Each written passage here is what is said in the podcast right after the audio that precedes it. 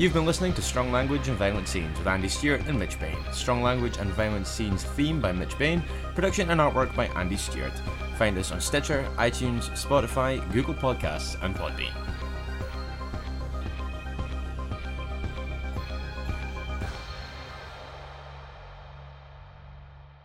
And welcome to Minisode 122 of Strong Language and Violent Scenes, the podcast giving a second chance to films that might not deserve them. I'm Mitch Bain, I'm a lapsed horror writer and an occasional doer of musical things. And I'm Andy Stewart. Hi. Hello there, how are you doing?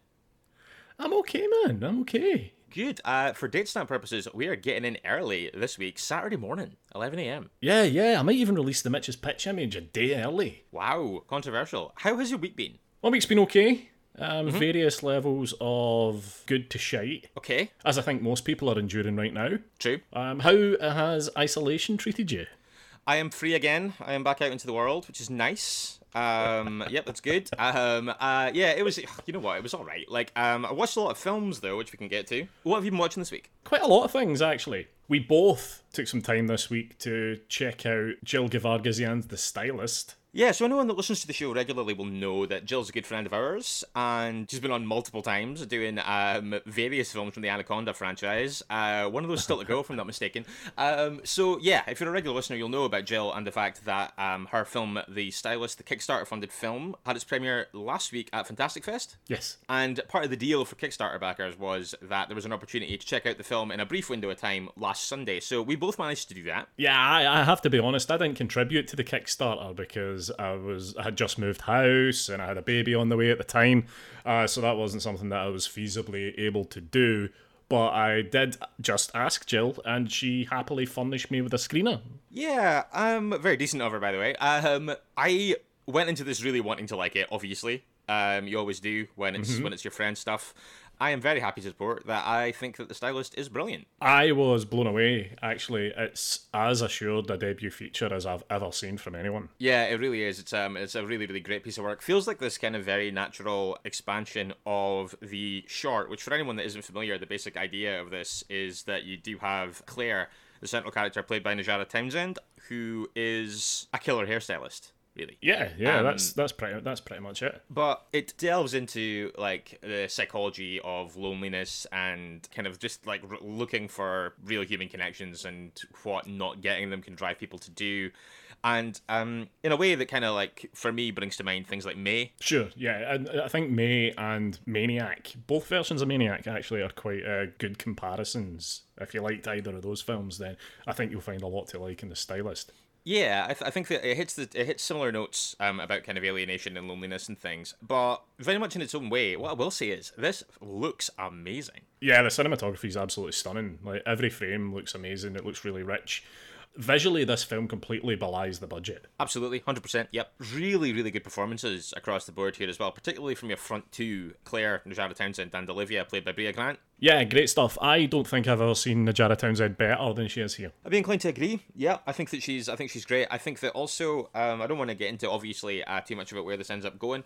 I think that like there's a kind of grim inevitability about where it goes, and I think that the fact that you can kind of broadly see where it's headed doesn't really work to its detriment at all. Um, I don't. I don't. I don't mind watching that kind of like slow roll into chaos kind of thing. I knew where it was going qu- quite a long time before it got there, but I still think that that last scene is so effective that Oh yeah, it's you- great. you- it's really yeah, really good. You don't mind it. No, no, not at all.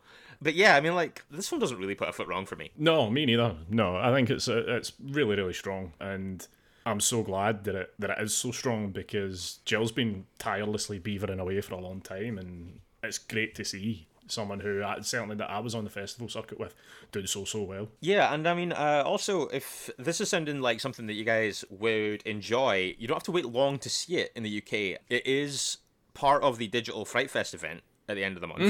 Um, I think it's shown. On, I think it's shown on the Sunday, if I'm not mistaken. Could be wrong. Um, but That's it's also correct. playing. Is it okay? Cool. And it's also playing Celluloid Screams in Sheffield uh, that same weekend. So yeah, a couple of options for how you can catch up with that film this month in the UK, which is great. But yeah, the stylist, big well done to Jill and everyone involved. Uh, loved this, and no doubt Jill will be reappearing at some point on the show for Anaconda Four. Yeah, I think while while there's snakes to be discussed, uh, Jill's waiting in the wings. Um, do you want to talk about some other stuff? Yeah, I I don't know what was up with me late Thursday night into Friday. Okay.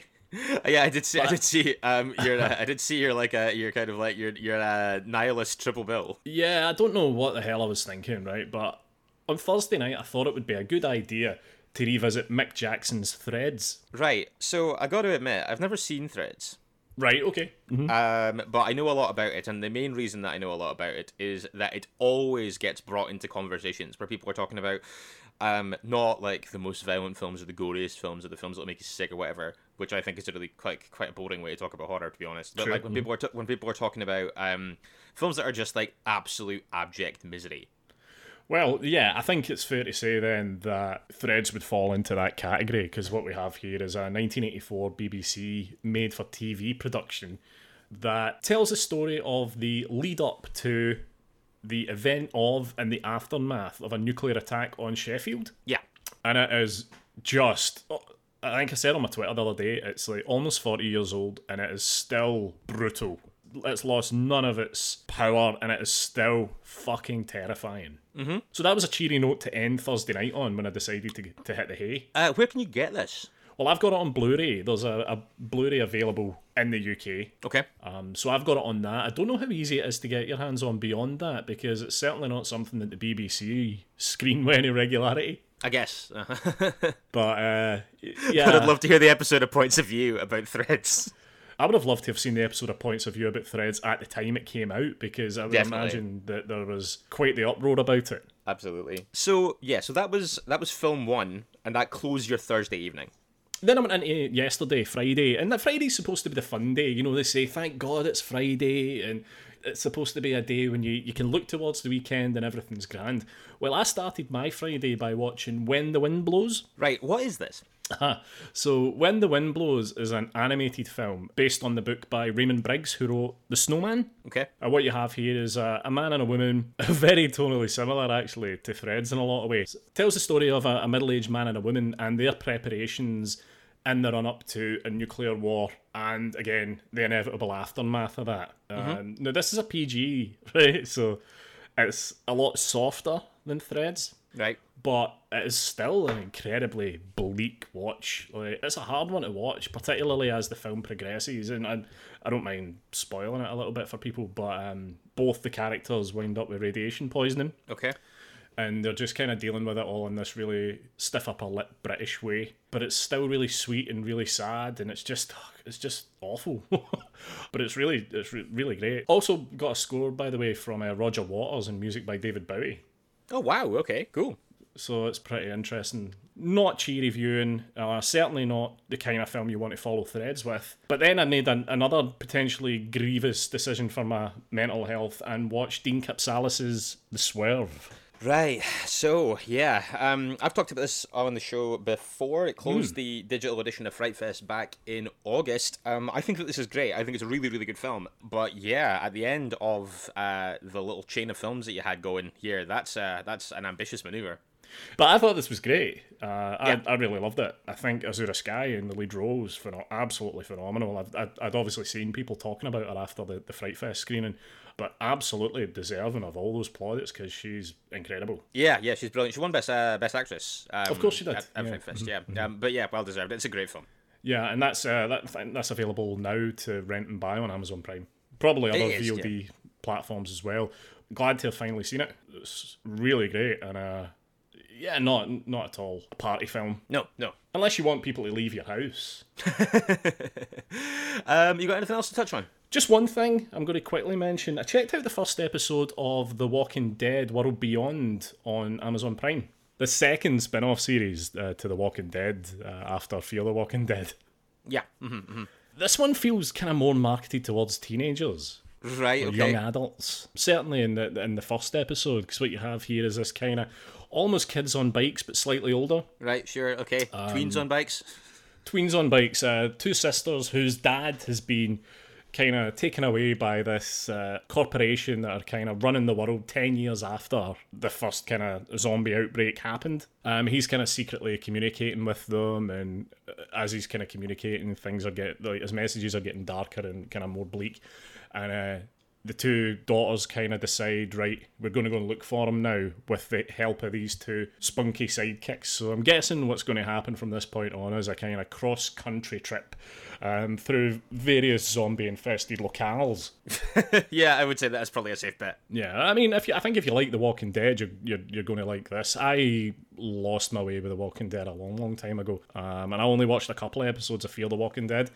It's much Okay. of a muchness, and I feel like uh, The Walking Dead World Beyond is going to be like that in a way, but it just it, it seems to have like this slight tinge of hope to it, which felt needed in a way because I think the the world of The Walking Okay. Dead is such a horrible, bleak one. So I don't I, I don't know how it's going to pan out. I don't know if I'll stick with it, but certainly if you like The Walking Dead, you, you're going to like this. The zombie work's still incredible in it. Mm-hmm. Yeah, it just it feels like quite a natural continuation of that world. Okay, okay. I am. Uh, I bailed out on The Walking Dead about midway through season five or something. I realized that I didn't like anybody. Right, Um, sure. in it, I kind of, I, I- I kind of felt like everybody went from protagonists to antagonists, and uh, I feel like the show didn't notice. Yeah, I mean it's coming to an end. What are we ten seasons in or something by now? And then we've got the uh, another About that, spin off in the works, or with Daryl and Carol. So um, uh, this is a world that's not going away anytime soon. The Walking Dead. So uh, yeah, if you're a fan, check out The Walking Dead World Beyond, an episode a week on Amazon Prime. Okay, cool. I have only one other thing this week. That's not technically true. I have been watching other stuff, but I don't really want to get into too much of it. Like I watched on uh, Netflix, you know the that uh, the house at the end of the street, the horror film that Jennifer Lawrence was in. Oh yeah, yeah, okay. Um, which I, I, I don't really want to dwell on too much. It was it's it's precisely as bad as it's been made out to be over the years. It's weird watching an actress of that caliber wrangle with that material. okay. I, I, I didn't like it at all, so I'm not gonna I'm not gonna dig too far into that. Also, rewatched the first three Paranormal Activity films Oh wow, okay.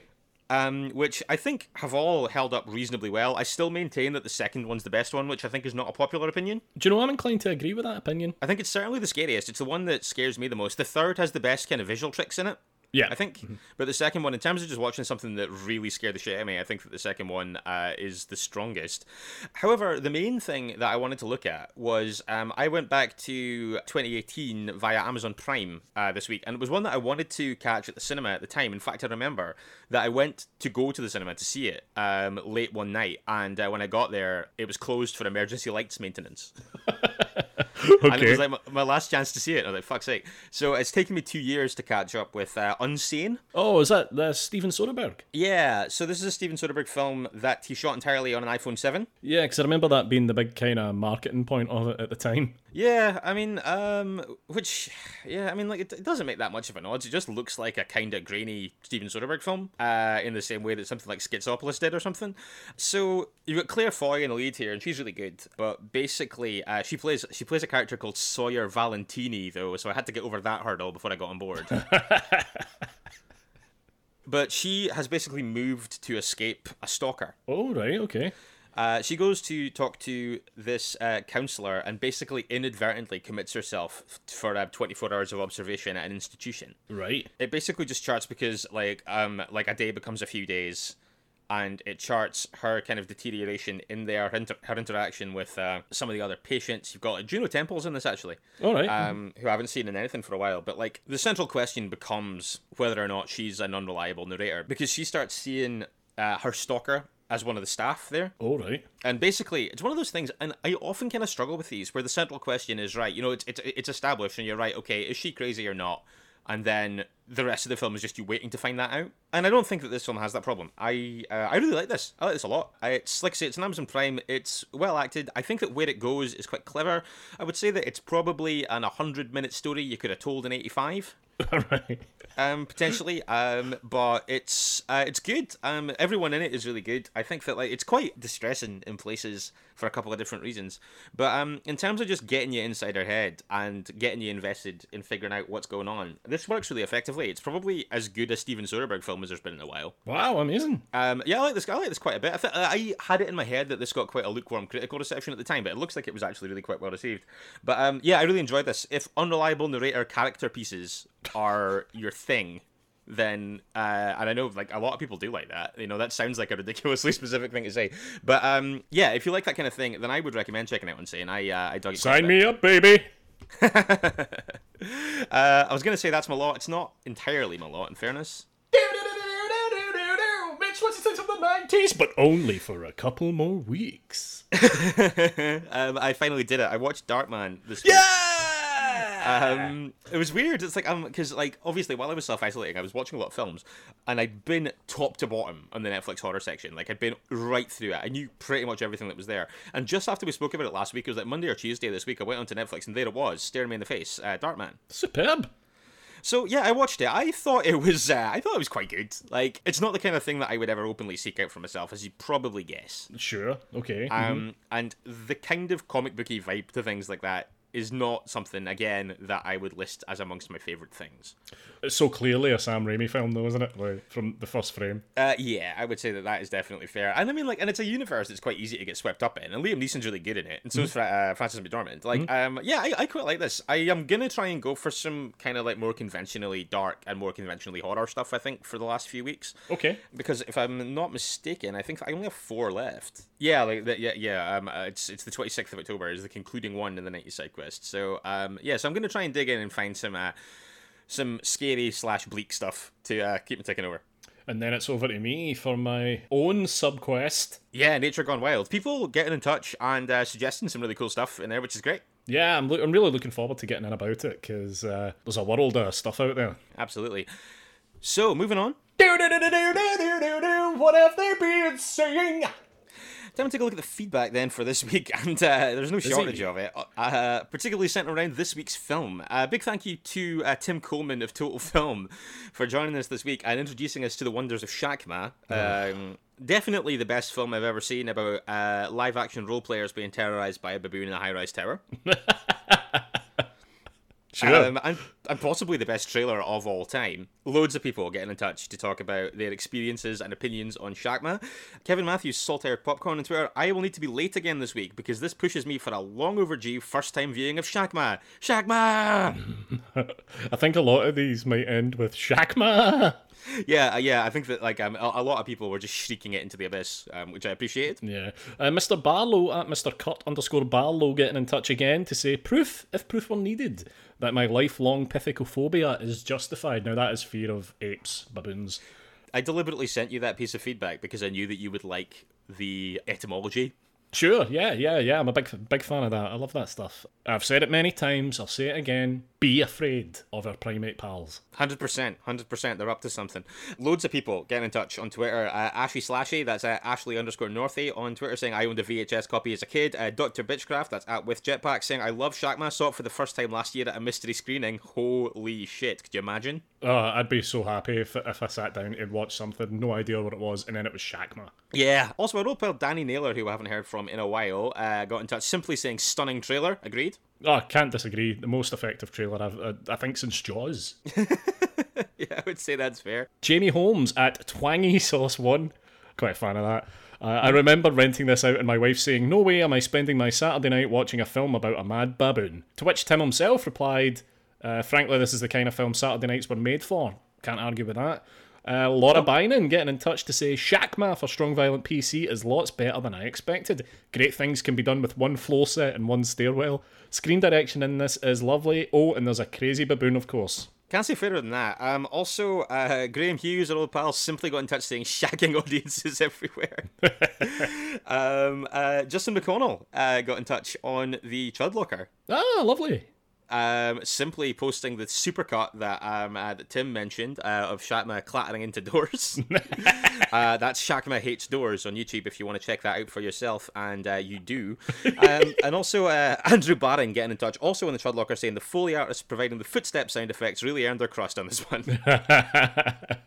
I don't have anything else on Shakma. Uh, me neither. So if you uh, if you if you want to venture into other territory, then go for it. Yeah, I want to send out some love to at JRock at home on Twitter for uh, giving us a shout out on International Podcast Day. Same to our old pal Zoe Smith as well for uh, doing likewise. Nice that we are still featuring highly in people's weeks. Always nice. Caitlin at Scared Sheepless getting in touch to say. I laughed so much at the man who shot another man that I'm very grateful I was not in an office. And uh, sending our, our sending our, our well wishes to you, Mitch, that your isolation is treating you well. Uh, yeah, I saw that. Thanks so much, Caitlin. I am I am fine. Um, and also uh, my my day and week was also cheered up by uh, C.P. Buckley's ingenious film within a film, The Man Who Shot Another Man, on last week's Mitch's Pitches. By the way, it's, uh, you're not the only one in quarantine now. As of right now, the, the president of the United States is in quarantine. Yeah, mm-hmm. A wild time. Yeah, I'm not not not going to send them any any well wishes. well, you know what? That's your prerogative. um, do you have anything else that you want to touch on? I do. Chris Ellis. Now, this is coming back to what you just spoke about a minute ago, Mitch. Mm-hmm. Chris Ellis saying, just listen to the latest minisode from Strong Violent PC. No one should ever be informed that Paranormal Activity 4 is streaming anywhere. This and the marked ones nearly buried the franchise. It can fuck off. I think that that is a little bit harsh. Paranormal Activity 4 is not scary by any manner of means. It's got some quite good ideas. I would say that, like, I think I maybe mentioned this last week. I think that you're more inclined to be like, huh, that's clever, than you are to, like, jump or scream. Yeah, I thought it was okay. The marked ones I think is also fine, but I think that the marked ones uh, deserves some uh, some airtime and some credit for uh, being a film where someone tries to stop a ghost by shooting at it Sure, sure. famously uh, famously successful ghost hunting technique. But yeah, I think that if we're talking about things that killed the franchise, it was the Ghost Dimension. The Ghost Dimension was dreadful. Can't argue with that at all. Elsewhere, a quick hello to Chloe Besley. Hi, Chloe. Chloe finding um, a gap in her schedule to get on a film from a deep cut episode. As she said, um, Elliot seems to be back to himself. On her film selection, she heard about it on the show and she said she thought, sawed it, it sounds amusing. She was watching Slugs. Ah. So she said that it didn't disappoint. I wouldn't have imagined for a second that it did. Um, way, way back. That was episode 30 something, I think, um, when we did that with Rebecca and Dave McKendry. But more importantly than that, Mitch, without slugs, there would be no strong language violent scenes potentially. Very true. Yeah, yeah. This was the very film that uh, we watched the night that we hatched this wild plan. Yeah, and in case anyone else is wondering, the other one that we watched was Chud 2, Bud the Chud. It sure was. Infinitely better than the first one, in my humble opinion. Agreed. Um, I only have the one more thing, and it's actually another uh, deep cut episode reference. Um, this time from Spooky Morley on Twitter. Oh, okay. Um, saying, so because it's the 25th anniversary of the curse of Michael Myers, I decided to re listen to the hilarious episode of Strong Violent PC that was dedicated to this rather bonkers film.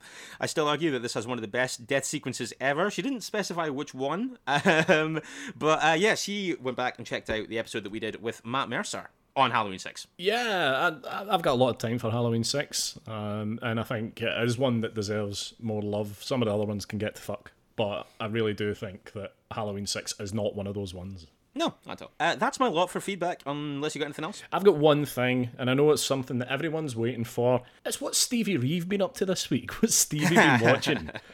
um, and I can tell you that Stevie, thanks to Stephen Wales, was watching Night of the Dribbler. Yes, uh huh. Now, I don't know anything about this, but I can see that it's from the makers of Snuff and Zombie Nightmare. Okay. And the killer appears to be some. He seems to have a basketball for a head, Okay, excellent. Good, or a good. pumpkin, and a basketball in his hands. But he says, "Oh my god, the jokes are failing big time. The coach is a weirdo, and the commentator, well, no comment." Now, I, I can't speak to that because I don't know what the fuck he's talking about. But um, I've been into watching that. I feel like Stephen Wales is just baiting Stevie at this point. Like, this is like the second week out of the last three where he's just hovered into the Chud Locker and been like, oh, this looks weird. And then Stevie's like, yeah, okay, fine, and just watches it. Stevie needs to be considerably less open to suggestion. Uh, yeah, I would say start putting up a necessary level of resistance to these wild suggestions, I would say. I've got no more feedback. Uh, no, me neither. It is once again time for Mitch's Pitches. Mitch's Pitches is a feature on the show that is designed to exploit my ignorance for your entertainment. While we're recording, Andy will send a picture to my phone. It will be a poster from a horror film from years gone by. He'll have photoshopped out the title and the tagline and left only the image. It will fall to me to describe the image to the best of my ability and, uh, where possible, give it a title and a synopsis. Uh, so, this last week, uh, for better or worse, the film was The Amazing Mr. No Legs It was. um, reappropriated by me as Pebbles Dash Wheels of Justice. sure. Um, I gotta say, I kind of like, with a kind of creeping dread, looked at the pitches for this week, and I've gotta hand it to everybody. Like, Jesus, this is a strong crop. Really? Ah, I'm so happy. okay, so first, I just want to say hello to uh, Gorehound Zombie Slew on Twitter saying, Finally, I know the film from the image on Mitch's pitches. However, I can't think of a pitch, so I guess that makes me the amazing Mr. No Pitch. Uh, Alexis, uh, Cosmic Ray Girl, uh, Mastermind Wheelie McWheelieton decides to wheel into Wheeltown to rescue his daughter from the evil twins Roland Royce in 1994's You Were Never Wheelie Here. All right, okay. Andrew Martins on Instagram, uh, Ah. developing a taste for the pitch. Um, Yeah, uh, once it, getting it, it gets addictive, Mitch, I'm starting to feel it myself. Yeah, he's bitten by the bug. After a tragic accident while showcasing his homemade rocket launcher takes the legs of bitter widower Walter P.P. Kaufman, the corrupt sheriff Gunnar Beretta, who lost control over the crime infested streets long ago, manages to convince Walter to be his ultimate tool of urban justice. With the help of local supporters, Walter gets the resources to turn his wheelchair into the most deadly support for the handicapped the world has ever seen. Things turn sour when the chair-bound vigilante gets drunk with his power and starts gunning. starts. Fucking hell. Things turn sour when the chair-bound vigilante gets drunk with his power and starts gunning down people even for minor wrongdoings like jaywalking. But who can stop this maniac Robocop on wheels? Find out the answer to the question: When does vigilante justice go too far? In 1977, the NRA took my grandpa away.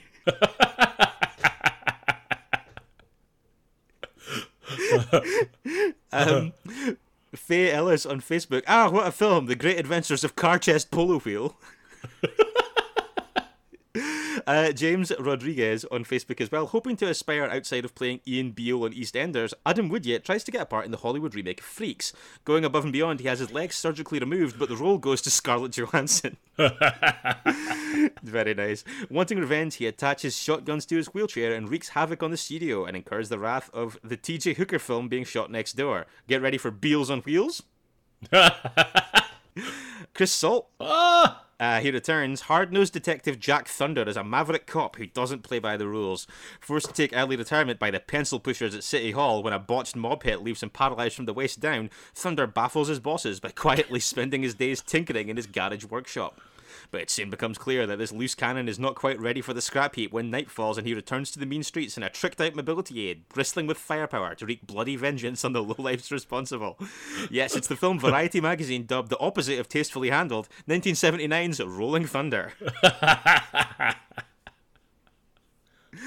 Tony Constantino, when Detroit based cybercop Alex Murphy goes on a rampage after a mysterious software update, Detroit PD must enlist the next best cop to take him down and solve the mystery of his dodgy tech. Transferred from San Francisco and given a somewhat unnecessary upgrade to his wheelchair, Raymond Burr returns to the big screen in the crossover we didn't ask for and they barely delivered. Robocop versus Ironside, Wheels of Justice. part man, part wheelchair, all cop. And not so keen on Instagram. Wow! Talented Bavarian mechanic Cargos Vroom is is rendered paraplegic in a after a horrific auto shop accident. Left unemployed and with staggering medical bills to pay, he decides inexplicably that his only option is to take real estate mogul Shia Casa hostage during a private condo viewing and attempt to fleece the man's fortune.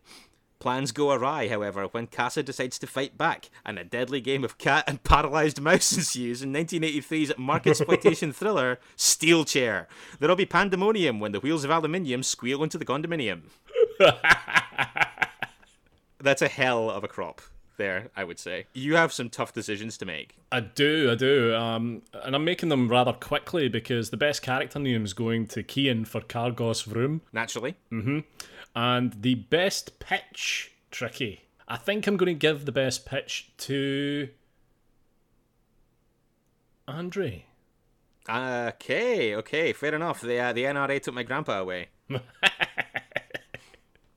pretty superb, to be fair. Right, okay, it's my turn, isn't it? Yep, are you ready? Uh, yeah, let's do this thing. There you go.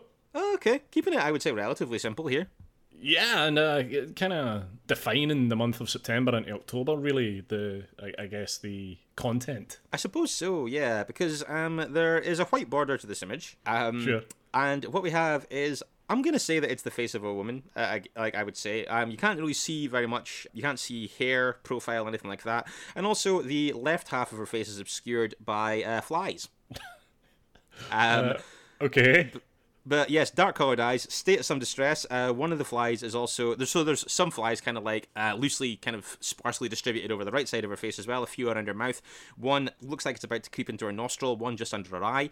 Um, but that's about it really. Um, distressed woman uh, screams or looks on in horror at least as the left half of her face is uh, swarmed over by flies. Now you're going with flies. I'm gonna go with flies. Yeah. You haven't zoomed into them or, or looked at their decoration in any way. Oh, are they bees? Fuck it. Let's do it.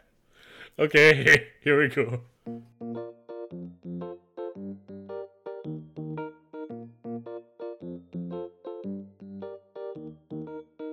Feeling quite ignorant now for um uh, for uh, misappropriating them as flies, but I might run with it.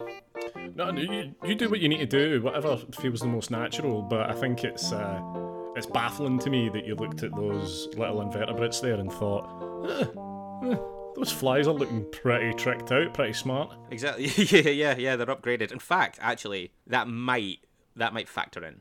Oh, okay. Well, I, I look forward to this. With uh, what's the opposite of bated breath? Like, what what, what would be the, the the ears? Like with, with waiting ears, with Yeah. ready yeah, yeah. ears. I have um reappropriated my own ignorance into a plot point. Oh well, lovely. Let's let's do it. Quite pleased with that. Right, okay, here we go. Noted philanthropist Charity Ball is preparing for the biggest event in her calendar the annual fundraiser for the local insectarium.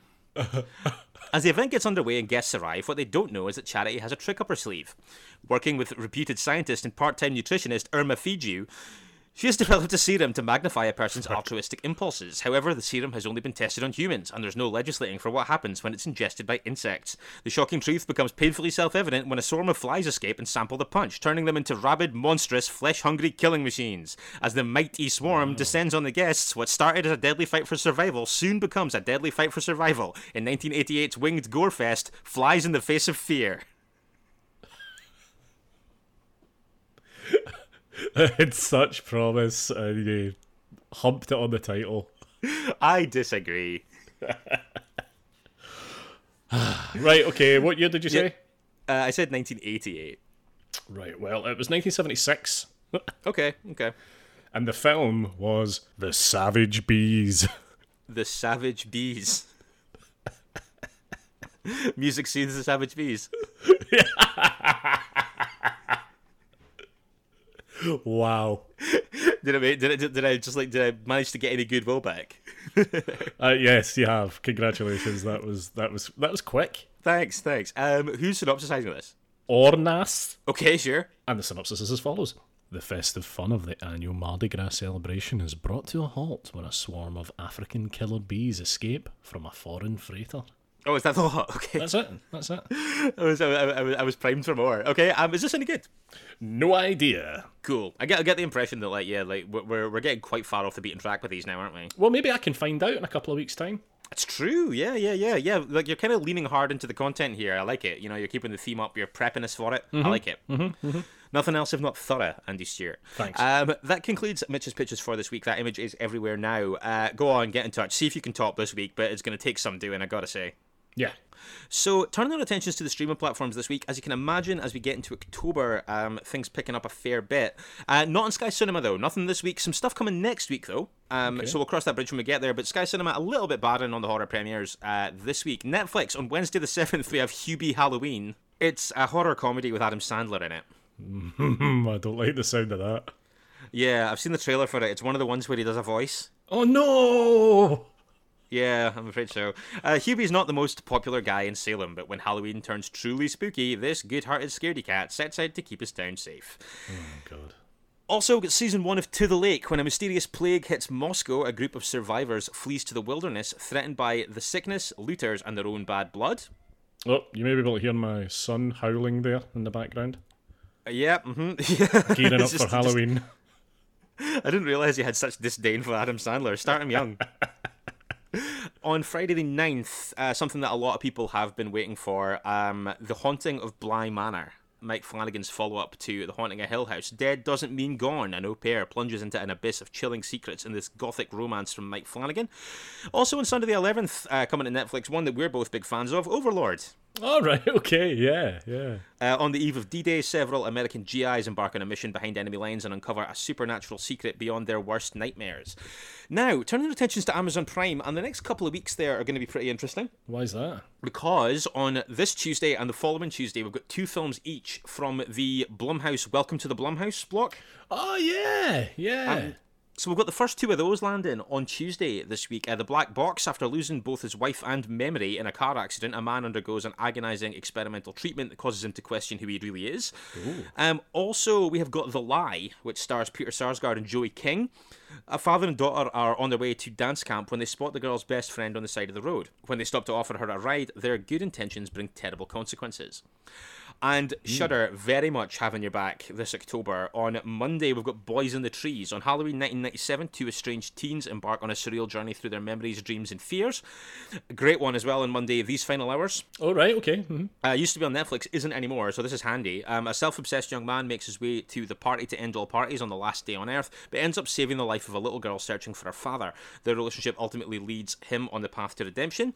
And um, a big favourite from the festival circuit in 2013, Bobcat Goldthwait's Willow Creek Landing. Oh, lovely. Yeah. An adventure loving couple visit the site of an infamous Bigfoot sighting with hopes of capturing footage of the creature. This is great. It's also really funny when it needs to be, but it's also really scary when it needs to be. Yeah, I really like it. Um, also on Thursday, uh, one from uh, Fright Fest Glasgow, I believe last year, uh, Damien LeVeck's The Cleansing Hour. Yes. Yeah. Absolutely. Yeah, another successful exorcism streamed online, or so it seems. Can the Exorcist producer and team bring ratings up? Things get serious when a real demon gets involved. I had a lot of fun with this. I think that that's worth checking out. That is everything for the streaming platforms this week. It is hard to see past The Haunting of Bly Manor as a pick. Oh, absolutely. I, I thought The Hunt in the Hill House was absolutely phenomenal, and I've got no reason to think that this won't be equally phenomenal because Mike Flanagan, I've said it before, he might be the best horror guy working. I would say that that is possibly true. Yeah, uh, he's a remarkable talent. Really, uh, really like brings a lot of gravitas to things. I haven't watched the trailer for this, anything like that. I'm really looking forward to getting stuck into it when the time comes. So, turning our attentions to this week's show then, and after a full month of guests for September. We are going to do an Andy versus Mitch episode this week. We've got a couple of guests lined up for October. October's looking really good, actually. Yeah, the way the way it's shaping up is uh, is pretty exciting. But yeah, we decided that we are going to do an Andy versus Mitch episode this week. And now, on the turn-based system, it would be my turn now, but we did a little bit of um, scorekeeping uh, on this lately, and for some reason, it seems like I have done one more than you. It seems like we've fallen out of sequence at some point, so it's your go. Yeah, and I'm happy to tell you that the film I'm going to choose, Mitch, is 1981's Bloody Birthday. Bloody birthday. Okay, cool. Needless to say, I know nothing about this at all. Well, this is a former Mitch's pitch image. You may remember uh, a screaming woman surrounded by three kids with knives. Oh yeah, I remember it well. Mhm, Yeah. Um, this is available on Amazon Prime. Oh nice. Okay, I was just about to check. Way to uh, pick up the slack on that one. Yeah, I've got your back, mate. Uh, yeah, Amazon Prime, Bloody Birthday. A film that I think needs more eyes on it because I think it's. I really love it. I think it's excellent. Cool. Okay, so this week it's Andy versus Mitch. It's Andy's pick, and we are doing Bloody Birthday. How do you feel about that? Loads of ways to get in touch. Facebook and Instagram are Strong Language Violent Scenes. You can tweet us as well at Strong Violent PC. Um, you can email stronglanguageviolent at gmail.com and you can interact with other listeners on our Facebook group, The Chud Locker, which you can find by searching The Chud Locker because, unsurprisingly, that is not taken. We also have a Patreon page that you can nip over and check at patreon.com forward slash strong language violent scenes. Plenty of cool stuff going on there, plenty of cool stuff available on various tiers. We just put out a little mini-sode the other day about Psychotic. Um, so if you want to know what we thought about that, nip on over to our Patreon and have a little gander at what's available there. Even just check it out, share it, tell people, tell your pals about the podcast in general, because that would really massively help us. And if you are listening to us on whatever podcast platform you're listening on, drop us a like, a review, and just basically tell all your pals. Yeah, we have it on reasonable authority that ratings and reviews work, but uh, telling your pals definitely does. Yeah. We're back this Friday. We are talking Bloody Birthday. It's Andy versus Mitch. Join us then if you can. In the meantime, don't forget it is better to die a hero than live as food in a world of chuds. Goodbye. Bye, guys. You've been listening to Strong Language and Violent Scenes with Andy Stewart and Mitch Bain. Strong Language and Violent Scenes theme by Mitch Bain. Production and artwork by Andy Stewart. Find us on Stitcher, iTunes, Spotify, Google Podcasts, and Podbean.